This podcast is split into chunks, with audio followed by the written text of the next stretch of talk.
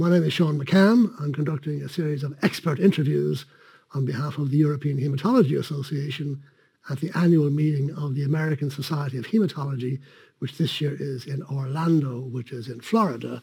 And with me I have Anjali Ad, Adavanti, is that? Mm-hmm. Oh, that's You're very welcome, Dean. Thank you for coming along. Thank you. And she is professor of medicine in the Cleveland Clinic, Lerner College of, of Medicine of Case Western Reserve University in Cleveland, Ohio. That's a mouthful.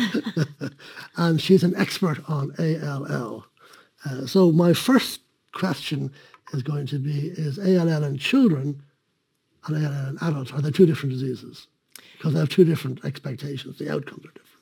That's a really good question. so I think there are a couple of things. I think there definitely is a difference in the biology of ALL. So as you go from children to adults, so children have um, uh, cytogenetic abnormalities such as uh, the TEL-AML1 gene, and ha- which has a very, very good prognosis. They have a higher incidence of hyperdiploid um, ALL, which again carries with it a good prognosis.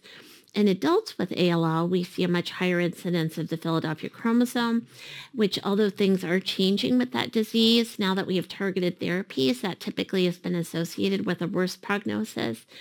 Um, and there also, as you go from children to young adults to adults, there's also a higher incidence of the PH-like ALL. We'll come back to that in a which minute. Which we'll come back to, I know. Uh, so, okay, let me interrupt you and say, uh-huh. wh- why do you think does anybody know why uh, um, Philadelphia chromosome is more prevalent in ALL as, as we get older?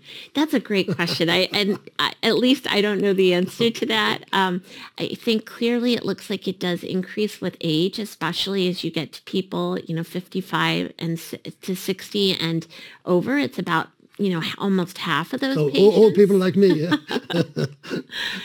So it's a very interesting. And we have question. no idea why, have we? No, okay. no, no. Well, as you say, with with the advent of TKIs, the prognosis, at least in the short term anyway, is certainly better. Okay, tell me about this Philadelphia chromosome like ALL. I know nothing about that, so educate me, please. So, so that's really interesting. So it turned out that um, the children's um, group, uh, pediatric group, looked at these children that were relapsing with ALL because in general, children with ALL, as you mentioned, do very, very yeah. well. And so when they looked and looked at their gene expression um, pattern, it turned out it looked like PH-like ALL, uh, sorry, it looked like pH positive ALL, um, but they were not able to find the Philadelphia chromosome. So then they interrogated things further and basically were able to show that they that these patients had various kinase fusions. Um, and they could involve fusion partners with things like ABL, um, PDGFR, um, uh, CRLF2, uh, JAK2. Um, and so what's more complicated than with pH positive ALL is there are multiple fusion partners. But interestingly, in kids, you see more of the ABL fusion partners that may be candidates for therapy with things like imatinib or dasatinib. A yes. And with uh, younger adults or adults, you're seeing a higher incidence of the JAK fusions, which may be candidates for drugs like ruxolitinib. Right. Um, so there are ongoing trials now. And the hope is this prog- the prognosis of these patients has typically been very poor with a very high incidence of MRD positivity um, after induction, which I know we're going to talk a little bit about. And so the question is, can you, with TKI-based therapy and chemo, now improve their prognosis similar to what we've been able to do with pH-positive ALL? So you, you touched on MRD, so I'm going to come back to that. So are you are you measurable or minimal? so I think I'm getting to be more measurable, although in my talk I, I did discuss minimal. Yeah. And I, I think, you know, one of the reasons is now the testing that we're doing for minimal or measurable residual disease is really becoming more sensitive. So it's becoming a I think in ALL, unlike other diseases, I think it is a standard of care and very clear that we need to do um, MRD testing.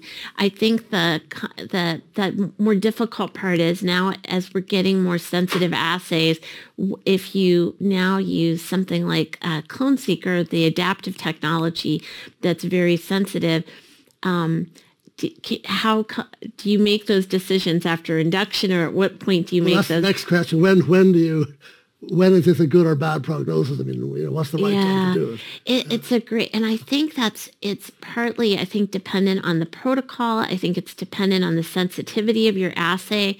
It's dependent on what level you get after induction. I mean, you know, if you have someone after induction that is MRD negative, their prognosis is excellent, and so that's kind of an easier um, uh, guideline. But then if they're positive, at what level and what the rest of their risk features are, their white count, their chromosome testing, all of that I think factors in. Are do they have the pH like signature? And if they're positive, what, what do you do? I mean, in practical terms? Good question. Do you, do you change strategy? Or? That's a great question. So, you know, blinatumomab is now FDA approved for MRD positive B ALL, um, but typically we're not doing that right after induction. Um, and so, um, you know, that I think blinatumomab is also um, complicating things because there are a person, you know, in general, if someone is MRD positive after X number of cycles and we're thinking about blinatumomab, typically those patients or patients, we also say you need to go to transplant.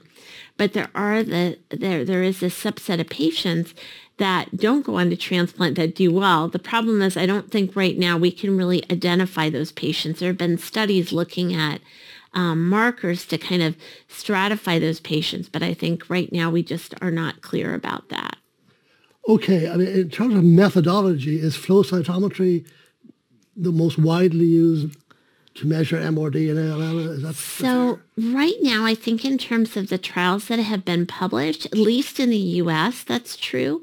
Um, in Europe, I think they've used more PCR-based strategies typically.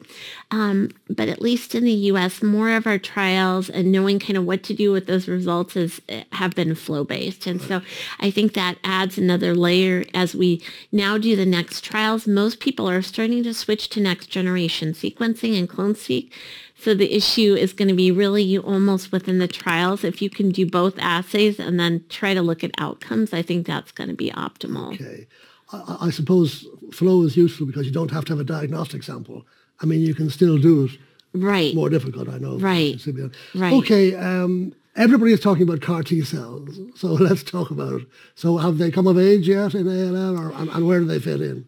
Yes, it's a great question. So, you know, really right now, the tough thing in ALL is they're only um, the only drug the only CAR T cell that's approved currently is for patients less than 26 years of age. Okay. Um, and so that leaves a large number of the rest of our patients. Um, there are lots of ongoing clinical trials. Um, so Kite has uh, the, the, Zuma trial that's ongoing um, in adult ALL. Um, I know there are other trials planned. Um, and there are many other trials now trying to look at, you know, bispecific CARs and other things. So I think the results are very, very encouraging in children with ALL. Um, I think, you know, in the FDA approved indication, um, there definitely is a nice niche there. I think where we really are trying to go is getting them approved um, right. for adults with ALL because, um, you know, studies such as that published by Jae Park in the New England Journal of Medicine have demonstrated very encouraging results in adults with ALL. Um, so I'm hoping that, that those um, drugs will become will real. Be, yeah. yeah. will become real. But in the meantime, there in are a lot of toxicity, are we, are we pretty happy with that? We can deal with that now? The acute that's toxicity, a, anyway? That's a good question. So I think there's still work to be done in that. You know, it does look like in adults with ALL, um, there have been more issues with toxicities and the toxicities also some seem to be somewhat more specific to products. Um, yes. And uh, you know, one of the adult trials um, uh, by uh, Juno uh, closed um, an, a few years ago um, due to toxicities, but I think there's now a lot being learned about um, kind of what led to that. Yes. And, and so, you know, I think um, getting back to your question, I, I, think we are ready. We just, I think it definitely had, the treatment has to be performed in a center that has experience, that has a good ICU, that you communicate with the ICU, um, that has, you know, neurologists that are available. And again, just realizing it's a little bit different in children versus adults. Right. Right. And also the amount of disease burden that's on board as well. So when I was young, a long time ago, I used to do allogeneic stem cell transplants for uh, adults with uh-huh. ALL. Uh-huh. Is that redundant now? so definitely, there's a, definitely still a lot of patients okay. we transplant. I think there are um, a few things I think from this meeting in young adults with ALL that do not have high risk features. Um, there's a study pu- uh, presented by uh, Matt Wieduwilt that was done in collaboration with um, CIBMTR. Mm. And in that study, it shows at least in the young adult population, um, the outcomes were excellent with pediatric inspired regimens and actually better than those patients that were transplanted. Now, there are lots of um, issues with this study because it was retrospective. There's not MRD testing. Right. Um, high-risk patients, you know, should still get transplanted. Um, the second thing is I think we're starting to use MRD to really focus which patients should get transplanted versus not. Um, but the third thing that I think is very exciting, and this may decrease the proportion of patients we transplant, is there are a lot of trials now looking at using antibody-based therapies such as blinatumomab or inotuzumab in the upfront setting.